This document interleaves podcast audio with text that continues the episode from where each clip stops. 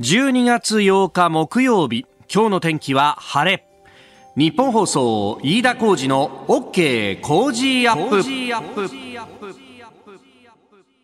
朝6時を過ぎました。おはようございます。日本放送アナウンサーの飯田浩二です。おはようございます。日本放送アナウンサーの新業一華です。日本放送飯田浩二の OK 工事アップ。この後8時まで生放送ですえー、12月8日、もうね、えー、12月も1週間以上が経ちまして、もう本当にいい年の瀬に向けてのカウントダウンという感じになってきました。もういろんな、あの、今年1年を振り返りますよ、的なね、えー、調査であるとかが出てきていて、まあ今週もね、えー、ヒット商品番付であったりとか、あるいは先週は流行語大賞なんてものも出ましたけれども、はいあの、へえ、こんな調査もあるんだと思ったのがですね、スタッフが調べてきてくれたんですが、えー、小学生1万3816人が選ぶ今年最も印象的だったニュースランキングということで、あの、ベネッセがね、はい、えー、出している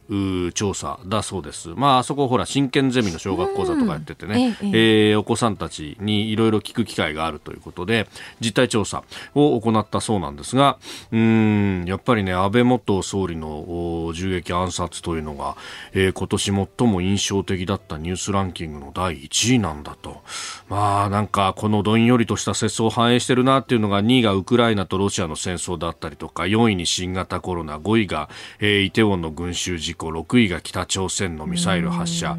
うーんというね、えー、なんか子供の心にもこうやって暗いところが落とされてんだなというふうに、えー、ちょっとね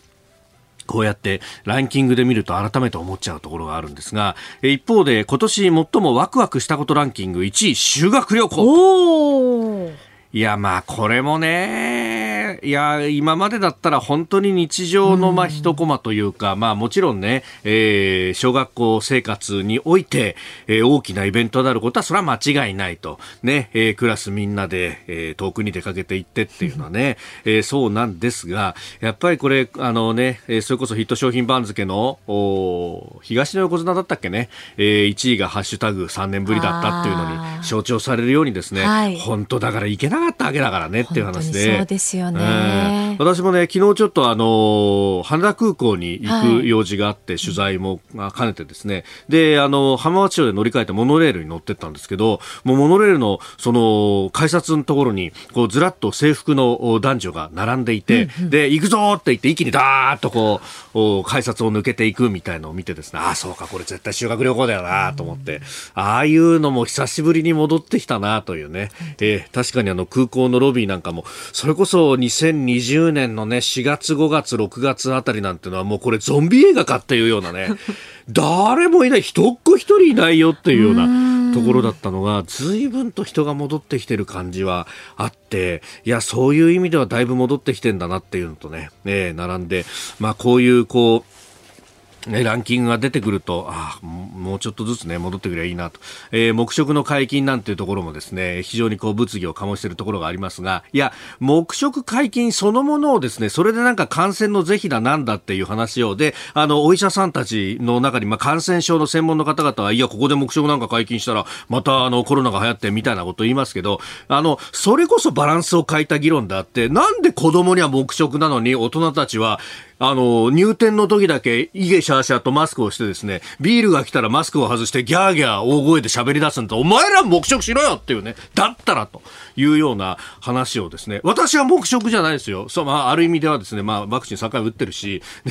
あの、ビールが来りゃですね、マスクを外してビールを飲んで、それは大あの、まあ、ある程度ね、抑えつつは喋り、喋るよっていう。だから自分たちもそれやってるんだから、子供たちも確かに、えー、美味しいねって言いながらご飯を食べるぐらいは許容しようよっていう、それが社会のバランスになっていくんじゃないのかと。ね、えー、もちろんそこで、あのー、ね、密集してるところでですね、あの、うーん、なんというか、あの、ワクチンなしでとかですね、あるいはこうね、長時間ずっととかだと、ひょっとしたらね、あの、ちょっとリスクが高まるよっていうのは、まあ頭の隅には置いておくぐらいになってきてますけど、なんか、あの、不毛な議論がまだまだ続いてて、それが子供に対してはいろいろ影を落としてるなっていうのが、このワクワクしたことランキングと印象的だったニュースランキングでもよくよく見えてくるよな、という感じがありますね。えー、まあ今年もまだまだ、あと、そうは言っても3週間ぐらいはありますし、えー、そこに、まあ、ワクワクイベントといえばクリスマスがあり、そして、えー、お正月、年末年始があるということでありますし、まあ、子供の前ぐらいはちょっとね、こんな目くじら立てずにやっていこうかなと、ね、えー、思います。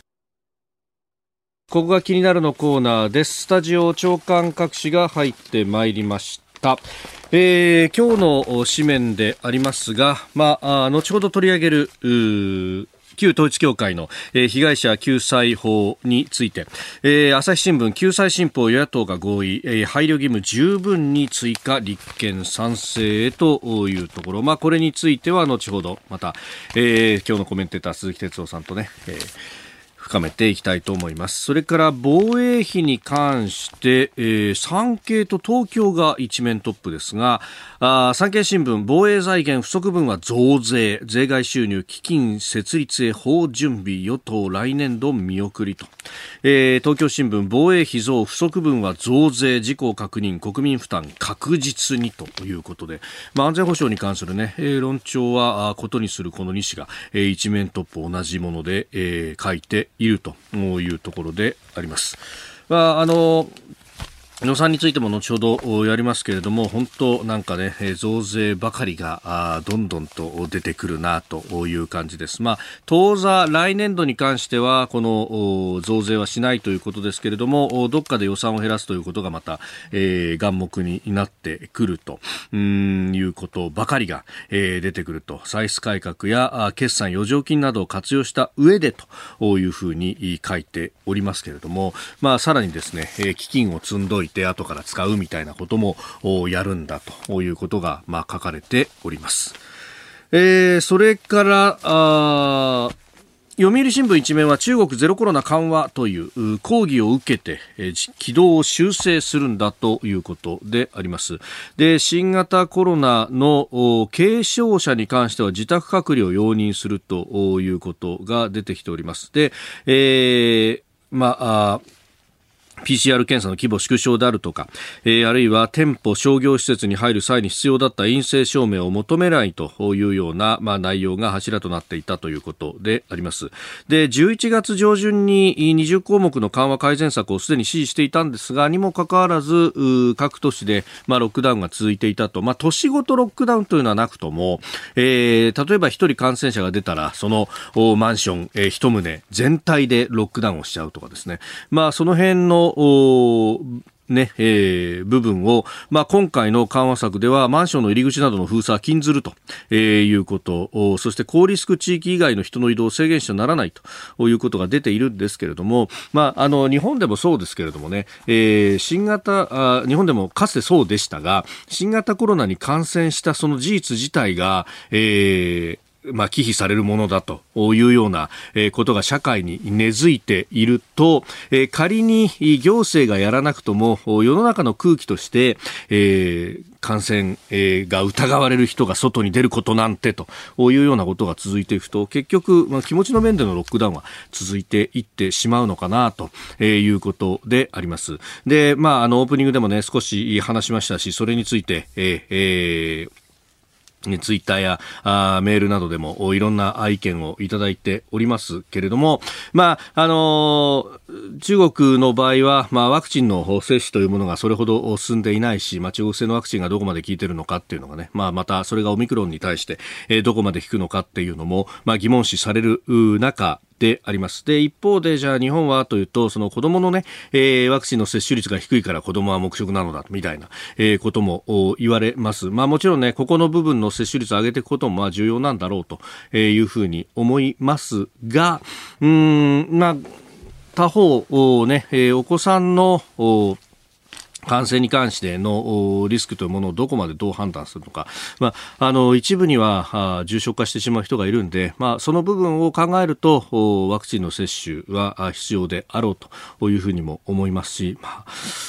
給食の時間ってそんなにね、えー、長い時間じゃなかったよなっていうね。15分、20分、まあ、30分ぐらいで、えー、みんな食べ終わっちゃうよねっていうところを、まあ、どう考えるのか、えー、一方で2時間、3時間居酒屋で飲んでることをどう考えるのかとかですね、まあ、その辺のなんか、えー、全体を見た、なんかバランスを見た議論っていうものが必要になってくるんじゃないかな、みたいなことは非常に思うんですけれども、まあ、これ非常にですね、ええー、おのおのの考えにはとてもとても開きがあって、そんなことを言うのは個人の自由を言い過ぎるんだとか、お前の勝手だみたいなことをですね、えー、まあ言われてしまうんですけれども、ただ、えー、かの国とは違って、そこに口に問いたは立てないというのが、日本の素晴らしいところなんではないかということも思うところであります。ここが気になるでした。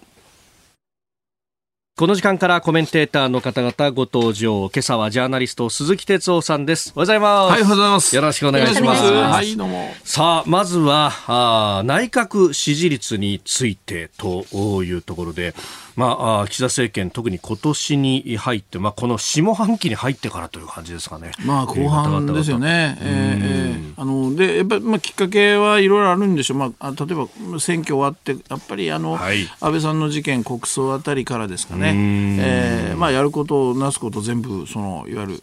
中身ないじゃないかと、怖い話になってきてるんで、なかなか、まあ、下げ止まらない、はい、まあ、一部あの支持率が下げ止まっているところもありますけれども、まあ、全体的にはやっぱり低落傾向低い傾向続いてるんですよね。でまあこれ打開するためにって言って、はい、最近よく永田町でとか、まあ、一部報道で内閣改造とかあと解散とか出てくるでしょ、はい、そんな話がね。でこれね結構ちょっと取材してみてますけども、やっぱりね内閣改造っていうのもこれやっても効果ないだろうと。そもそもだって飯田さん、はい、もう今重要閣僚3人変えてんですよね。すでに変えてる、ね、これ第3次改造内閣ですよ。もはや改造したの同然 そうそうそれでもまあ上がらないわけだから。それからやっぱりこのなかなか今言われてるのはねこれあのこれは自民党の幹部が言ってたけども、はい、身体検査ってよくほら入閣の時あるでしょ。ああ言われますね。そうそう。この力がやっぱりねちょっと今落ちてると。だから新しくじゃあ閣僚選んだところでね、はい、まあメインのところは変えないでしょうけどまた出てきたらもうアウトですよね。いろんな問題が。そうそう。だから改造は効果はまあほとんどないだろう。で、解散に関してはですね、これは、今野党がなかなか準備もまだできてないし、まあある種破れかぶれ的にね、はい、で解散してある程度勝てばもうこれ、岸田さん信任されることになるわけだから、これはまあ殿下の宝刀で使えるんじゃないか。だけど今やって勝てるかっていうと、これはもう自民党のセンターのまあベテランの人が言ってたけども、勝てないと。勝てない。勝てない。で、やっぱりそもそも、あの、この前の参議院選挙もそう、去年の衆議院選挙もそうだけど、はい、やっぱり、大勝したというよりは、やっぱりどっちかというと新勝、かろうじて勝ったっていうところ多いわけですよね。だから特に総選挙なんかでいうと、はい、30ぐらいの選挙区で本当に最後まで競ってて、ひっくり返ったところもあるじゃないですか。例えばほら、石原伸晃さんとか負けたとか、ね、そうですね、うん。はい、だからそういう意味ではねそういう競ってるところが全部今の流れでいくと逆転されちゃうんでね。これはそう甘くない。つまり解散もなかなか難しいだろうということで結局岸田さんはみんなに頭を下げ平身低頭支えてくださいとえー、自民党の実力者としょっちゅう今会ってご飯食べたりもしてますが。そうですよね、うん、先月あたりからずっとやってますよね。そうなんですよ。これまあこれ前回出た時かちょっと忘れたけど早々に僕も言ってたけど必ずそうなりますよと、はい、でそうなるとですねこれ何がだから問題かというとそのやっぱりねあの岸田政権のカラーがどんどん失われていく、はい、あのつまり支えてやる代わりに、うんうんうん、俺の言うこと聞けよっていうふうになるわけですよ。はい、でねこれあのよくあの天気になぞらえて投稿あの制定とかね、はい、成功到底とか言うじゃないですか。言いますね。政っていうのは政治つまり官邸と思ってください、うんうんうん、党っていうのは自民党の党ですね、はい、成功到底っていうのは官邸が強い、これ安倍政権の時そうだったですね、はい、でこれが逆になって投稿制定になっちゃうと、はい、つまりもう党の実力者の言うことを聞くから、うんうんうん、党が力が強い。投稿、はい、政つまり官邸は弱く弱い。これ投稿制定のもう一個あるんですよ、うんうん官公制定官っていうのは官僚です。はい霞が関のそう。だから今出てるの例えばね原発を作れとかね、はい、社会保障費を増やあの、まあ、要するに、えー、負担を増やすとかね、えー、財務省から出てる増税なんですよ。えー、これ霞が関の官僚が岸田さん支えるから言うこと聞きなさいよと。観光制定になっちゃう、はい、こうなると一番まずいですよね。これ観光制定で投稿制定の流れって、どっかで見たことあるよなってねあのみこしは軽い方がいいなんていうね、えー、総理大臣の椅子を指して当時の自民党幹事長が言ったとか言わないとかっていうような。まあそういうことにねまた90年代よりも前の話ですよねこれ。いやそうです。だからそうなると結局やっぱり政治のチェックが働かないとね、うんいやあのやっぱり政治は混乱しますから。国民にとってマイナスのことも進んでいっちゃうので、ね、この辺はちょっと正念場だと思いますよ岸田さんは。ねえ。ー、まあ、そのあたりね、えー、岸田政権の足元、まあ、旧統一教会であるとかの話も含めてですね、うん、えー、後ほど取り上げてまいります、えー、鈴木さんには今日8時までお付き合いいただきます。よろしくお願いします、はい、お願いします。ここでポッドキャスト YouTube でお聞きのあなたにお知らせですラジオ局日本放送飯田浩二の OK コージーアップ。週末増刊号を毎週土曜日の午後に配信しています。1週間のニュースの振り返りニュースの予定やコメンテーターのラインナップをご紹介しています。後半は Cozy up コメンテーターがゲストと対談するコーナー。今月は青山学院大学客員教授でキヤノングローバル戦略研究所主任研究員の峯村健司さんと麗澤大学大学院客員教授の高橋史郎さんに登場いただきまして大谷翔平選手を育てた教育など教育をテーマに掘り下げていきます。週末もぜひチェックしてください。そして番組を海外でお聞きの皆さんにアンケートのお願いです。あなたがどこでどうやってなぜ番組をお聞きになっているのか。どこの国でどんなデバイスでそしてなぜ番組をお聞きいただいているのかぜひ教えてください。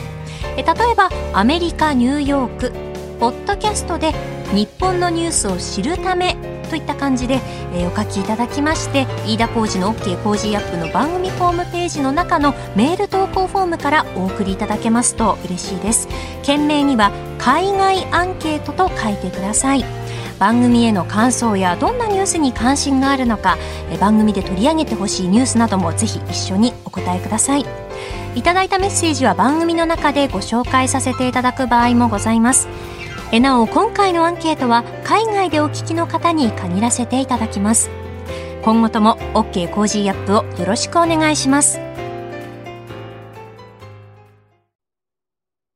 あなたと一緒にニュースを考える飯田浩二の OK 工事アップ。コメンテーターの方々と7時をまたいでニュースを掘り下げてまいります。えー、今朝はジャーナリスト鈴木哲夫さんです。引き続きよろしくお願いします。はい、お願いします。えー、ではまず株と為替の値動きをお伝えしておきます、えー、現地7日のニューヨーク株式市場ダウ平均株価ですが、えー、前の日と比べて1ドル58セント高い3万3597ドル92セントで取引を終えました。ハイテク銘柄中心ナスダック総合指数は56.34ポイント下がって1万飛び900、えー、958.55でした。一方円相場は1ドル136円50銭付近で取引されております。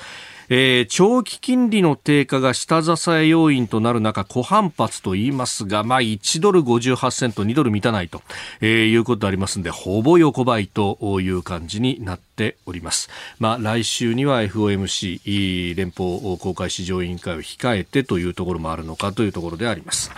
えー、では、取り上げるニュース、こちらです。旧統一教会問題をめぐる救済法案今日衆議院通過10日成立へ。世界平和統一家庭連合旧統一教会の問題をめぐる被害者救済法案について今日岸田総理大臣が出席し審議を行った上で衆議院本会議で可決さされる見通しです。政府与党は今国会の会期を延長せず会期末となるあさって10日の参議院本会議で法案を採決し成立させる意向です。えー、これ、朝日今日一面でありますが、立憲もおまあ、あ賛成という形になったと、うん、まあ、そうなると、まあ、与野党合意ということになってくると、これ、延長もなくそうですね。もうね、えっと、先週ぐらいかな、あの、11月の終わりぐらいですけど、えあの、一部では、その、もう立憲の国対がね、えー、これは会期内で、えー、決着させる可能性もあると。あの、まあ、妥協する云々とかじゃなくてね、はい、そのスケジュール的にそういうことを、まあ、言っていたって話も実は流れたりして、で、だから、まあ、まあ、この、この、えー、まあ、おそらく臨時国会のいろんな重要なね、あの僕は議題っていうかテーマあったと思うんですよね。で、はい、僕は実はあの経済、えー、これ補正予算ですね。これがすすっと通ったのはちょっと僕は不満で、これこそねもう相当やんなきゃいけなかったと思うんですよ議論をね。はい、でまあそういうのも大きかった。だから、このやっぱり、あの、旧統一教会の、いわゆる救済法案ですね。あの、まあ、新法と言ってもいいけども、それが、これもまた非常に大きな山の一つでしたよね。はい、で、これ、ちょっと取材をしたんだけど、この最後のこの、いわゆる、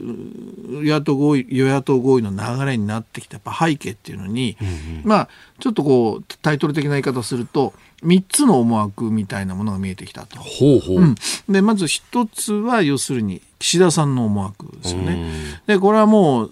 そもそも皆さん考えてほしいんだけど、うん、やらないって言ってたんだからこれ。あ でしょ、確かに既存の法律で対応可能なんだと、うん、やらないって言ってた。で、事項も、まあ、やるにしても、これは継続審議だと言っていた。つまり、やっぱり、あの、岸田さん含めて、やっぱり与党もそうだけど、これはもうやらない。だけど、やっぱり岸田さんにしてみると、もうこれだけ支持率が下がって、はい、世論の高まりがあって、批判がわーっとあって。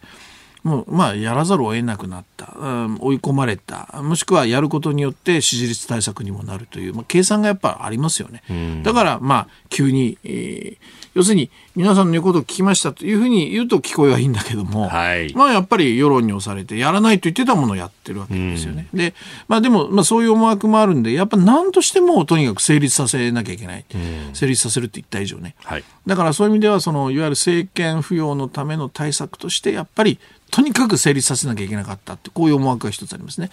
でもう一つは二つ目の思惑っていうのは公明党ですよね。公明党。でやっぱり公明党っていうのは最大の支持団体がそのいわゆる創価学会ということもあるので、はい、やっぱり非常にあの与党側では難しい立場だったんですよね。うん、で自民党の茂木幹事長なんかがかなり公明党食い込んで、はい、まあ、どうするかっていった対応してきたんだけども、まあ、だから公明党としてももうギリギリ譲れるところまでやっぱり譲らないといけないですよね。だからここまでは大丈夫だっていうことでこの法案の中でもかなりまあこう線を下げてラインを下げてね、えー、もうこれ以上はあの法律も突っ込めない突っ込まれるとまずいという表現でいいかなそこのギリギリの線のところでやっぱり、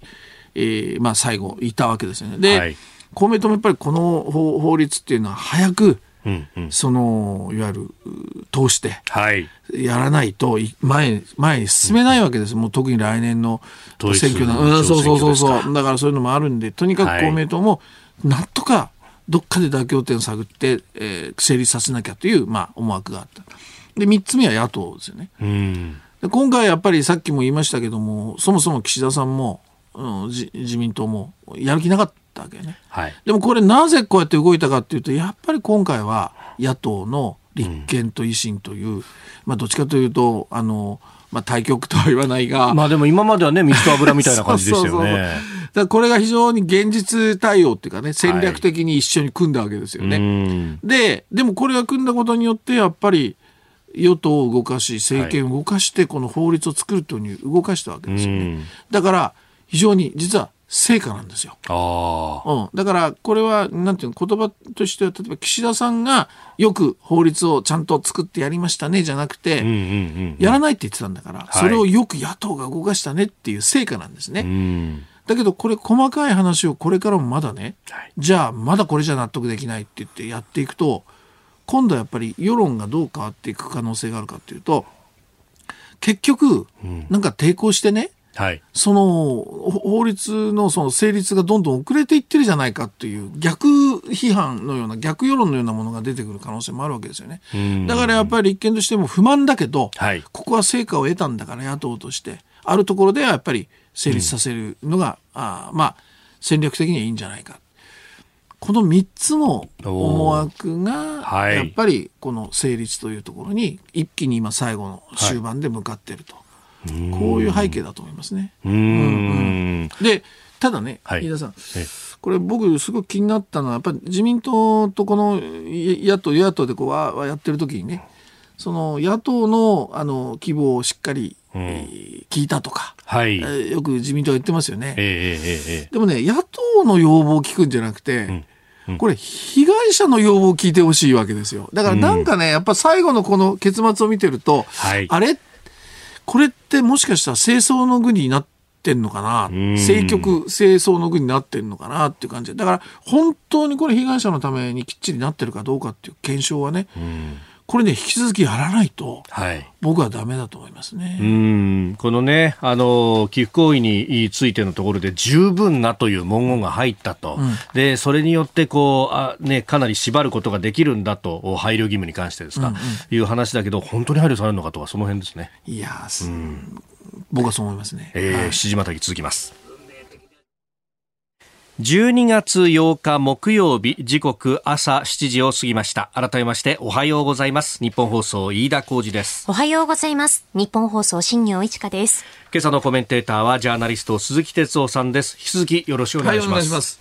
えー、さああ七時またぎ前半戦旧統一教会問題をめぐる救済法案についてお話をいただきました、うん、ちょっとねあの時間ギリギリになっちゃいましたけれどもこの、えーま献金に対しての、まあ、勧誘の配慮義務、うん、うん、これが強制だとかそういうことになったりとかだとおまずいよというあたり、うん、えー、十分に配慮するというふうにこう変えただ。からねそうそう。だからこれはもう、ある種の法律論であったり、はい、専門的な非常にこう部分になってくるわけですよね。えー、で僕らの普通の日常の会話でね、うん、十分にってつけようがつけまいが、はいあもうあんまり大した話じゃないんだけども、十分にっていうのをつけたことによってよりその縛られるとかね、ええ、それとあともう一つはやっぱり僕は思うんだけどその例えば今回の法案条文に書いてなくてもえー、今、国会であの議論している中で、岸田総理がこう答弁してるじゃないですか、その解釈、はい、その法解釈、はいうん、この法律ではこう書いてるんだけど、実はこれはもっと深く、こういう解釈なんですよっていうふうに答弁してる、うんうん、これはやっぱり答弁したものっていうのは実は議事録に残って、はい、ある程度それにちゃんと縛られていくわけですよね。だからその条文にはないんだけど答弁でちゃんと言ってるからこれはあの深いちゃんと意味があるんですよっていうような説明をする人結構多いんですよね。はい、だけど僕に言わせると、うん、やっぱりそのじゃあそうやって答弁をねこれまでもですよいろんな問題で過去の答弁を平気でひっくり返してきてるじゃないですかいろんな場面で。はいということは、その過去こうやって答弁したっていうものがね、どれま、どこまでね、その、先を縛っていくのかっていうと、これは曖昧なわけですよ。だから僕はやっぱり条文にきっちり書き込まないとダメだと。やっぱり配慮か禁止かってなると、はい、やっぱり、えー、僕は非常に禁止と書かない以上はね、うん、そこは抜け、えー、道抜け穴がどうしても残ってしまうんじゃないかなごめんなさい。これは僕の意見ですよ。僕の意見としてはそう思いますよね、だからまあ、だから最終的にはね、うん、もうあの裁判所にボールが投げられるような形になっちゃうわけですよね、そうなんですよ。だからこれはやっぱりその、まあ、被害者とかですね、あのずっと対応してきた弁護士のなんか話聞くと、やっぱり、まあ、前は進んだけれども、まだまだ甘いという。だから、これに対してどういうふうに、その、さっきも言いましたけども、どうもなんか今回の決着、最後は、なんかこう、清掃の具でこれ決着したのっていう、なんかそういう匂いがするわけですよ。だから、そこは引き続きやってもらわなきゃいけないと。普段の見直しというふうに、これ、河野さんがね、河野大臣がそんなこと言ってましたけど、はい、まさにその普段の見見直しっていうのは必要だと思いますね。うんそして、まあ、今国会ね、うん、そうなってくると、もう10日の会期末で閉じようとしておりますけど、もともと今国会のテーマの一つとして、補正予算、うん、まあ、総合経済対策ってものがありましたよね。ですよ。これね、あの、岸田、まあ、官邸サイドもね、はい、えー、経済対策っていうのは支持率不要のための非常に大きなカードだと。で岸田さんもほら、結構強調してたじゃないですか。うん、あの、前例のない経済対策みたいなね。はい、で、国民の関心も割と世論調査やると、経済対策っていうのとか社会保障っていうのはこう上位だったんですよね。うんうんうんだけど、それはね、僕、議論も浅かったし、果たしてあのな補正でよかったのかっていうね。どうも上滑り感がある。額ありきでね。これはもうしょっちゅう言われてるけど、やっぱり予備費とか基金にお金が出てる。はい、いや、そこに回すよりも、まず今、直接国民一人一人になんか実感のある経済対策、どうなんだと。で、エネルギーは確かに電気代とか補助するけども、はい、これも実は来年の話であって、今もすでに上がってるものへ対応はどうなのかとかね。えー、僕はもういつも言うんですもうとにかくこれなんで消費税触らなかったのかなっていうね。軽減税率だけでもいいんですよ。これをゼロにするとかね。はい、生活必需品だけゼロにするとかね。こういうことやれば国民一人一人に届く経済対策です。でこれ税収減るっていうけど、ざっくりね、13兆円ぐらい減るんですよ、消費税下げるとね。これざっくりした計算ですよ。えー、で13兆っていうと、今回の補正に入ってるあの予備費と基金、はいうん、使い道がチェックなかなかしにくい。これ足して13兆ぐらいなんですよね。だから、先を見越して、まあ、ちょっとこれ、キープして、先に使おうねというものを、まあ、行ってこいになるんですよ。消費税減税して、ざっくり13兆。だからそっちやった方がいいじゃないですか。と、なんか僕なんかはね、そういうふうに思うんだけど、だからそういうところはなかなか国民に届かなかったのかなっていう。だだから、経済対策期待しないっていう世論調査の方が数字が多いですよね。うん、でね、そこへ来て、やっぱり今日の新聞なんかでも、防衛財源不足分は増税とか、なんか、あれ、税金の話逆になってないかみたいな、ね、いや、そうそうそう。で、やっぱ防衛費もね、これも議論絶対必要なんでね。えー、えーなんかもうすぐこうね、増税の話ばっかりが出てきちゃうっていう、そういうイメージになっちゃってますね。だから政権が弱くて、これ財務省が復活してんじゃないのってなんとなく思わせませんか？だそれはやっぱ政権がやっぱり求心力とかあやっぱ落ちてるからっていうことになってくるわけです。官僚が強くなっちゃうね。先ほどおっしゃった観光観光制定。なるほど。だからそんなちょっと予感しますね、うん、おはようニュースネットワーク。東京有楽町日本放送キーステーションに全国のラジオ局21局を結んでお届けいたします。時刻は7時11分を過ぎました。おはようございます。日本放送アナウンサーの飯田浩二です。今朝のコメンテーターはジャーナリストの鈴木哲夫さん。取り上げるニュースはこちらです。厚生労働省園児虐待の続発受け全国調査へ。静岡県や富山県などの保育施設で園児虐待事件が相次いで発覚したことを受け厚生労働省と内閣府は昨日全国の自治体に対し近く不適切な保育の実態について全国調査する方針を通知しました。えー、まあ過去に示した手引きに基づいて対応するよう改めて要請しそして全国調査を行うという考えを示したということであります、うん、まあ、あの発端となるのはね、えー、裾野市で起きた、うん、まあ、あ逆さずりにしてたとかいろんなことが出てまあちょっとねはい。あのだけど、えー、これねあの飯田さんもずいぶん前から、これ、あの今に始まったんじゃなくてね、えー、つまりこの保育と、それからそのあと介護ですね、はい、こういう分野っていうのはもう要するに人口の、まあ、少子高齢化もそうだしそれからやっぱりその女性がこう、えー、社会で例えば働くとか、はい、それからやっぱりその若いあの生態ご夫婦なんかの場合はやっぱり働きながら子供をね預けてそしてこれもうこの時代って実はもういつから予想されたのかっていうねことを考えるともう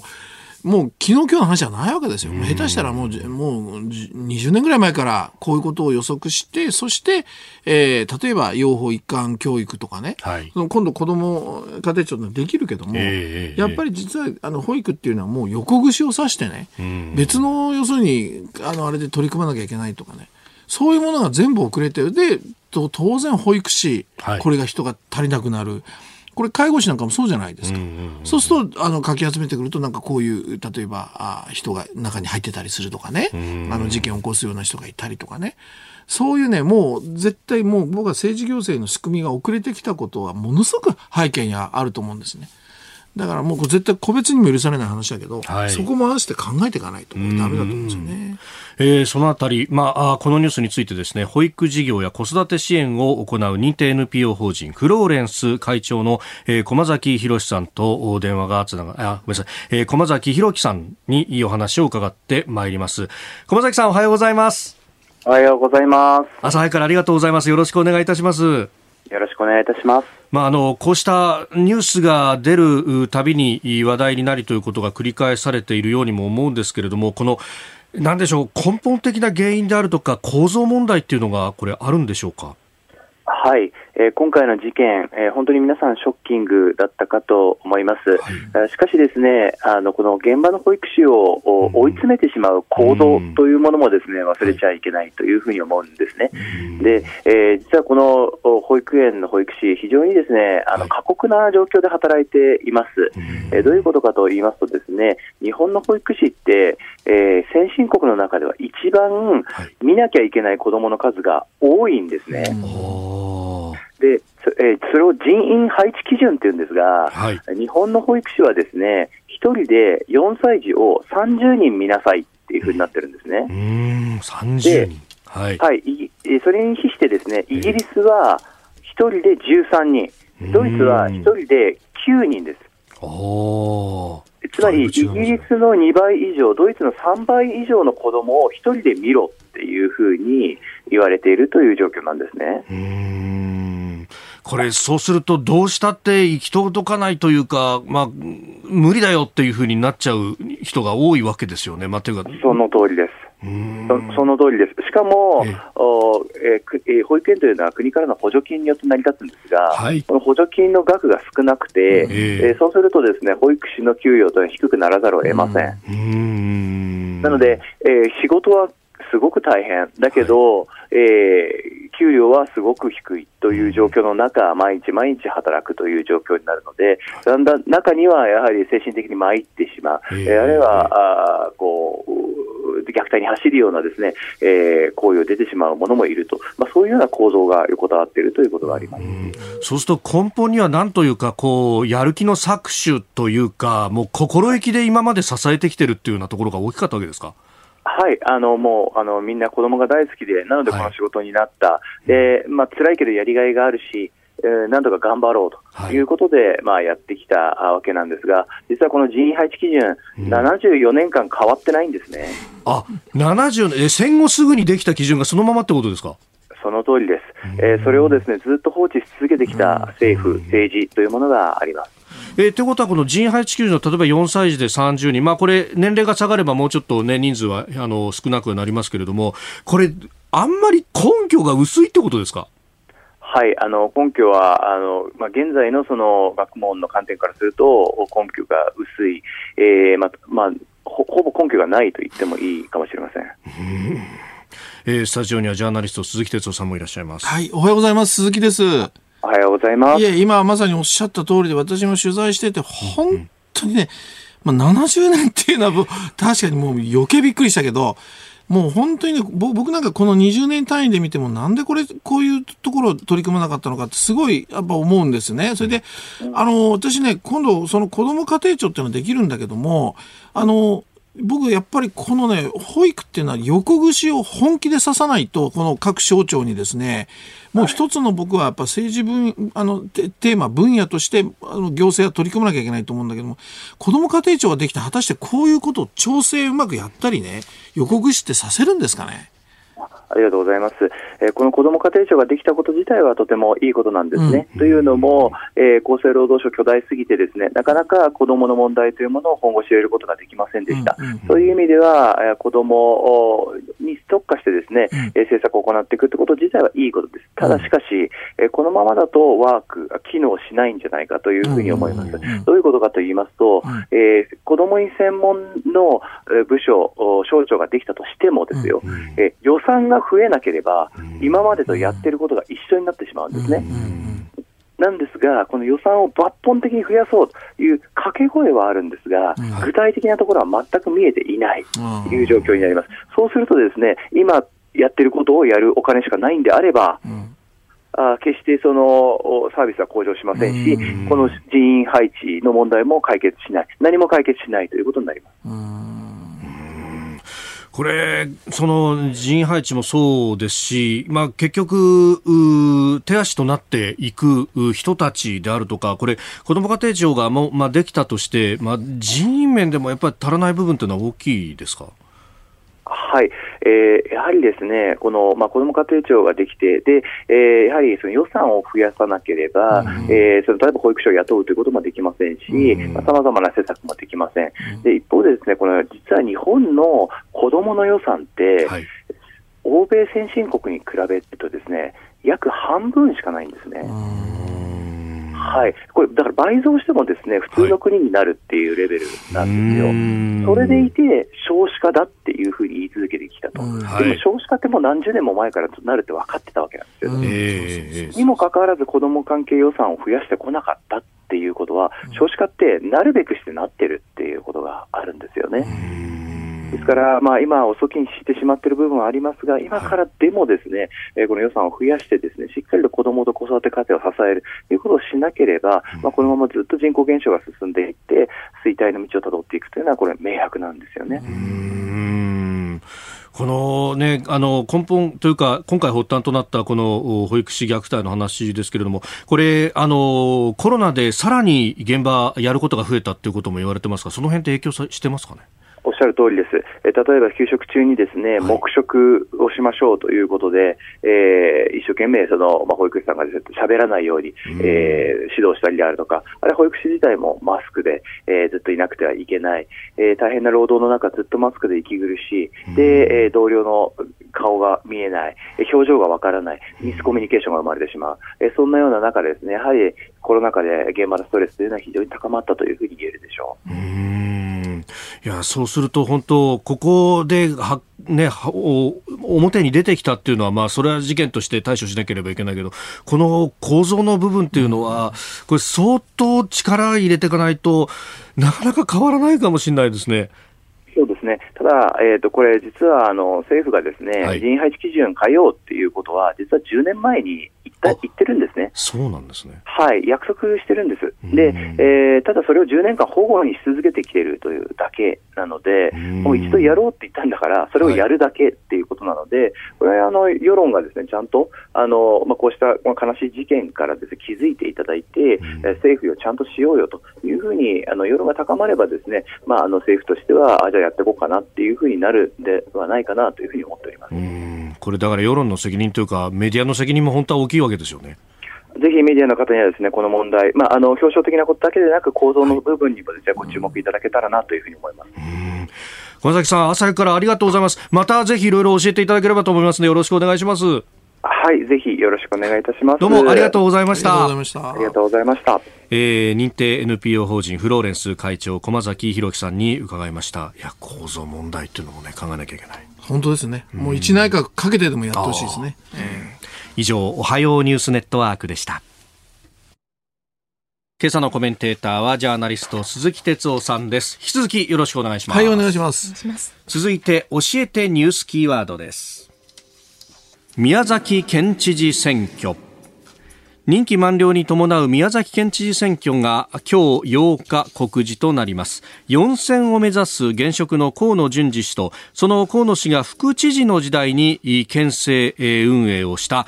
前職東国原秀夫氏そして政治団体代表スーパークレイジー君本名西本誠氏の無所属計3人が立候補を予定しております。投開票は今月25日日曜日とのことです。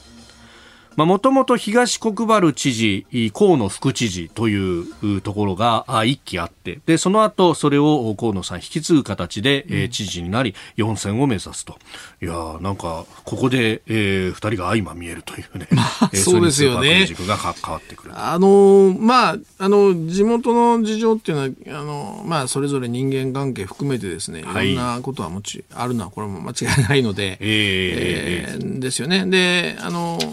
だけどまあ東さん、まあ、東さんってあえて言うけどあの、うん、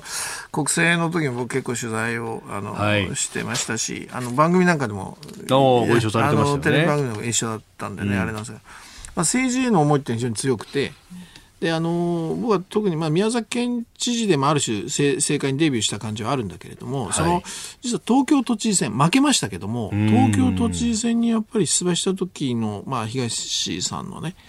あのある種、まあ、政権構想ってわけじゃないけれども、はい、政策なんかはねかなり実は練ってたんですね。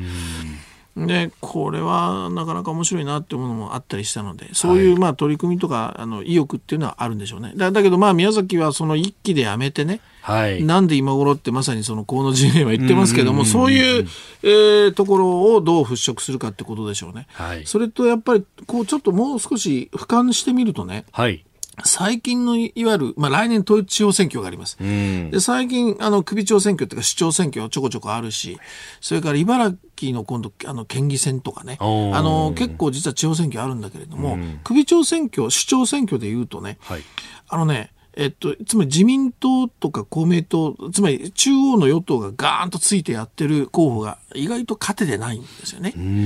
じゃあ、かといって、はいえー、野党の立憲とかね、この辺がガーンと押してる候補が勝ってるかというと、えー、それも勝ててない。あの、ある意味でね、与与党、中央の与党、野党の間の、はい、まあ、第三の候補っていうのかな。それが勝ってるケースなんか結構あって、あの、この前の品川区長選挙なんかもそうですよね。ああ、あれ、再選挙になった、ね、そうそうそうそう。はい、もう一回再選挙になったらどうなんだなんて言われてたけど、まあ、再選挙ならなんてね、話が出ましたけど。だけど、自民党が推してる候補もダメで、立憲もダメ、はい、共産党も。で、結局当選したのは元都民ファーストだった、はい、あの、都議なんですね。森沢さんというね。うん、つまり第三の、うん、つまり、な何が言いたいかというと、既成政党へのね、ある種のこう、なんか政治不信のようなね、この1年間見てて、それは岸田政権ひどい、与党はひどいです。はいうん、だけど、じゃあ野党が支持率上がったかって上がってない。うん、そういう中でどんどんどんどんある種、なん、なんていうかな、政治不信、いわゆる既存の政党への不信みたいなものが、はい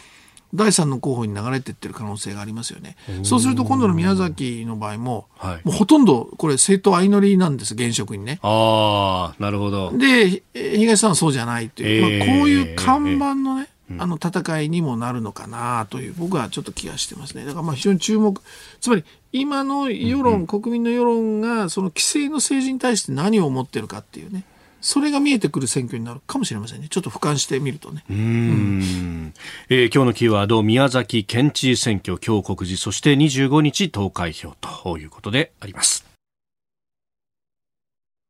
お送りしております OK 工事アップ。お相手私日本放送アナウンサー飯田浩二と新業一華がお送りしています。今朝のコメンテーターはジャーナリスト鈴木哲夫さんです。引き続きよろしくお願いします。はいお願いします。さあまず電車に関する情報ですが京浜東北線内で発生した人身事故の影響で高崎線と宇都宮線は全線でそして湘南新宿ラインは新宿駅より北の区間で現在運転を見合わせております。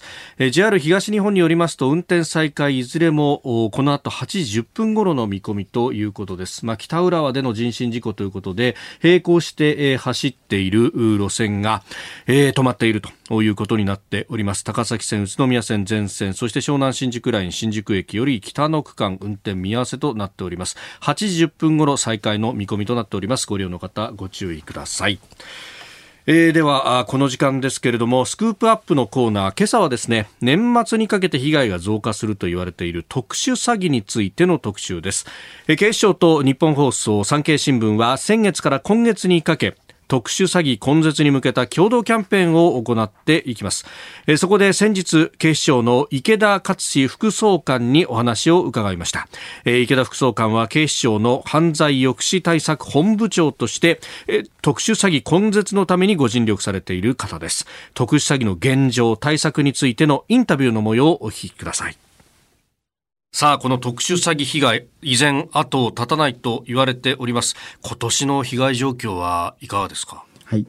えー、今年の10月末現在でですね、特殊詐欺の被害の認知、まあ、警察が掴んだ件数がですね、はい、2684件となっております。まあ、約2700件で、はい、つまり、あの、10月末で大体1年が300日ですから、1日10件弱、東京のどちらかで発生しているということになります。で被害の金額がですね、約55億円ということで、まあ、去年よりも900万円ほど高くなっております。はい、で去年と比べますと、今年の5月までは去年を下回っていたんですけれども6月以降去年を上回るペースであの被害が出ておりまして、はい、今の段階では去年並みということになってております。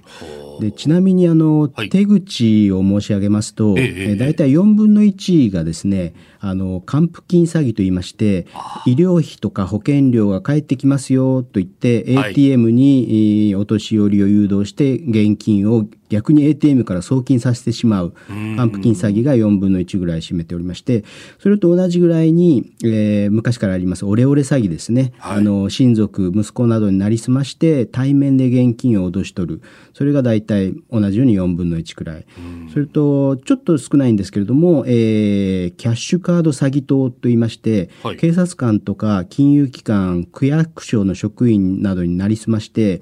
対面でカードを盗み取るというですねあなたのカードが不正に使われてますよとちょっと預からせてくださいみたいなことを言ってキャッシュカード詐欺も、えー、4分の1弱ということになっております、はい、最近ちょっと聞いたのはですねあのコンビニで ATM でお年寄りがお金を下ろそうとしてると、はい、そこに別のその詐欺グループの別の人間がコンビニにクレームを入れてですね例えばお宅で買った商品になんか異物が混入したとかですね、はい、そうするとそのコンビニの店員さんが ATM に行けずに電話対応に時間取られちゃうじゃないですか、はい、そうすると ATM にこうコロッと引っかかってもうあのお金を振り込んでしまうと。そういう連携プレーもあるやに聞いてます。え、そしたら、もうなんか一人二人じゃなくて、ものすごい組織プレーできてるってことなんですか？そういうことです、そういうことです。電話かけるのもそうですし、はい、ATM からそのお金を出す、その振り込んじゃったお金を別のどっかの ATM で出す、いわゆる出し子とかですね、オレオレ詐欺のように、さっき言ったキャッシュカード詐欺等のように、実際に行って、お年寄りからもらう、こう、受ける受け子も、その、それぞれと上とはもうあのなんていうか切り離されてますし、はい、電話をかける人間はそれの役割分担ですしまた多分その上にもっとそのなんていう全体の絵を描いているような人間もいるはずですし。はあ、これそうするとこうねいろいろご苦労あると思いますけれども警視庁の対策どういったことなさってますか？はい、それがですねぜひこれをお願いしたいんですけども、あの今警視庁で進めてますのはあのストップ ATM での携帯電話運動というのありまして、それをですね、昨年4月からやっております。で、その、被害者を ATM に誘導して、電話越しに ATM で操作方法を指示するわけですよね。それで ATM で携帯電話を使わせないためにどうするかということで、はい、まあそれは物理的にということもあるでしょうけど、要は社会のルール、マナーとしてですね、うん、ATM では携帯電話を通話しないことをマナーとしてあの定着させていきましょうねっていうことを今やっております。その際にですね、注意していただきたいのは、はい、まあこれも面白いと思うんですけど、高齢者の方に、それ詐欺じゃないですかって言っちゃいけないんですね。っていうのは、自分は絶対騙されてないと思ってますから、えー、逆に還付金返ってくるんですよねとか、お手伝いしましょうか？って言うと、あ、そうなんですって感じで、え一旦ここであの会話を止めるわけですよ。で、そこであの店員さんにお願いするとかですね、110番するとかすればいいということで声かけの時にもそういうふうにですねあの向こうのあのプライドを傷つけないように言っていただければ。でこの今ストップ ATM での携帯電話運動を大々的に推進しておりますので、はい、ぜひよろしくお願いいたします。さあ最後に、えー、池田副総監からラジオのリスナーあるいは新聞をお読みになっている方に、えー、都民国民に向けて特殊詐欺に遭わないためのアドバイス、えー、特殊詐欺撲滅に向けたメッセージ改めてになりますがお願いいたします。はいえー、特殊詐欺の被害はですね、えー、身近なところで意外に起きてます。それで詐欺に遭われた方のほとんどは自分や自分の家族は騙されないと思ってる方です。逆に言うと騙されるかもしれないと思って日頃から危機意識を持っていろんな情報を集めている方というのはなかなか騙されておりません。でまず騙されないというその根拠のない自信を捨てていただいて、警戒意識を持っていただければと思います。で、その上で、例えば具体的なものとすれば、電話、固定電話を常に留守番電話に設定してメッセージを確認して、必要な電話にだけ折り返す。そして、あの、ご自身も周りの方も ATM では携帯電話を使わないようにするというこのマナーを定着していく、声かけをする、などを実践していただければありがたいと思いますし、そうすれば特殊詐欺の被害はもっともっと減っていくと思います。よろしくお願いいたします。はいえー、警視庁池田克志副総監のお話をお聞きいただきました。まあこのね特殊詐欺、うん、年末に向けて増えるということそうですね。まあ僕も殺回り10年やってましたから、詐欺のまあ一生懸命やってるででかって刑事さんなんかともね、えー、夜回り幼稚朝明けなんかして話とにかくねこれは特殊詐欺って時代との戦いなんですよね。うんうん、だからもうその古臭いねあの手法フェイス2フェイスとか紙でとかそれが今度は電話に、ね、変わり、うんうん、それから今おっしゃったように ATM でしょ、はい、で今は SNS の社会ですからそこでねこの前もちょっとあるケース僕 あの聞いたんだけど、うんうん、有名人がね、はい、ツイッターでこういろいろ発信してるでしょ、え。ー、そこにこう大企業がね、うん、名乗ってうちの広告出してくださいなんてね。でちゃんとフェイス2フェイスで契約すれば別なんだけど、はい、それでやり取りしてでそこの、まあ、商品を紹介してあげたら、これが実は詐欺だったとかね。有名人だから。飯田さん気をつけないと。いやいやいやいやいや そういうことでねだからやっぱり警察は本当ね時代とこれもうこれからもずっと戦い続けるっていうね。大変な仕事ですよこれね。ね本当あのお話伺っていてそのやっぱり新型コロナの話があったんで、うん、補助金だとかいろんなものがこうニュースを賑わした、うん、だからそれに絡めたところで。これが出てくるわけですよ、ね、出てくるっていうね、うん、本当にそうです。時代時代です。うんえー、このインタビューの模様ですね。明日9日金曜日と10日土曜日発売の産経新聞にも写真入りで掲載される予定となっております、うん、まあ、ぜひお読みいただいて合わせて対策なさっていただければと、まあ、自分というよりも、まあ、ご家族という方もね多いと思いますそうですね。周りがっていうのをね気をつけなきゃね。うん。えー、ここだけニューススクープアップでした。このコーナー含めて、ラジコタイムフリー、ポッドキャスト、YouTube でも配信してまいります。詳しくは番組ホームページご覧ください。あなたと一緒に作る朝のニュース番組飯田浩二の OK コージーアップ。日本放送の放送エリア外でお聞きのあなたそして海外でお聞きのあなた。今朝もポッドキャスト YouTube でご愛聴いただきましてありがとうございました。飯田浩司の OK Cozy up。東京有楽町ニッポン放送で月曜日から金曜日朝6時から8時まで生放送でお送りしています。番組ホームページでは登場いただくコメンテーターのラインナップや放送内容の原稿化された記事など情報盛りだくさんです。また公式ツイッターでは平日は毎日最新情報を配信中。ぜひチェックしてみてください。そしてもう一つ飯田浩司アナウンサーが「夕刊富士」で毎週火曜日に連載中。飯田浩二の「そこまで言うか」こちらもぜひご覧になってください。忙しい朝そして移動中ニュースを少し深く知りたい時。ぜひ AM、FM、ラジコはもちろん日本放送のポッドキャスト YouTube でお楽しみください。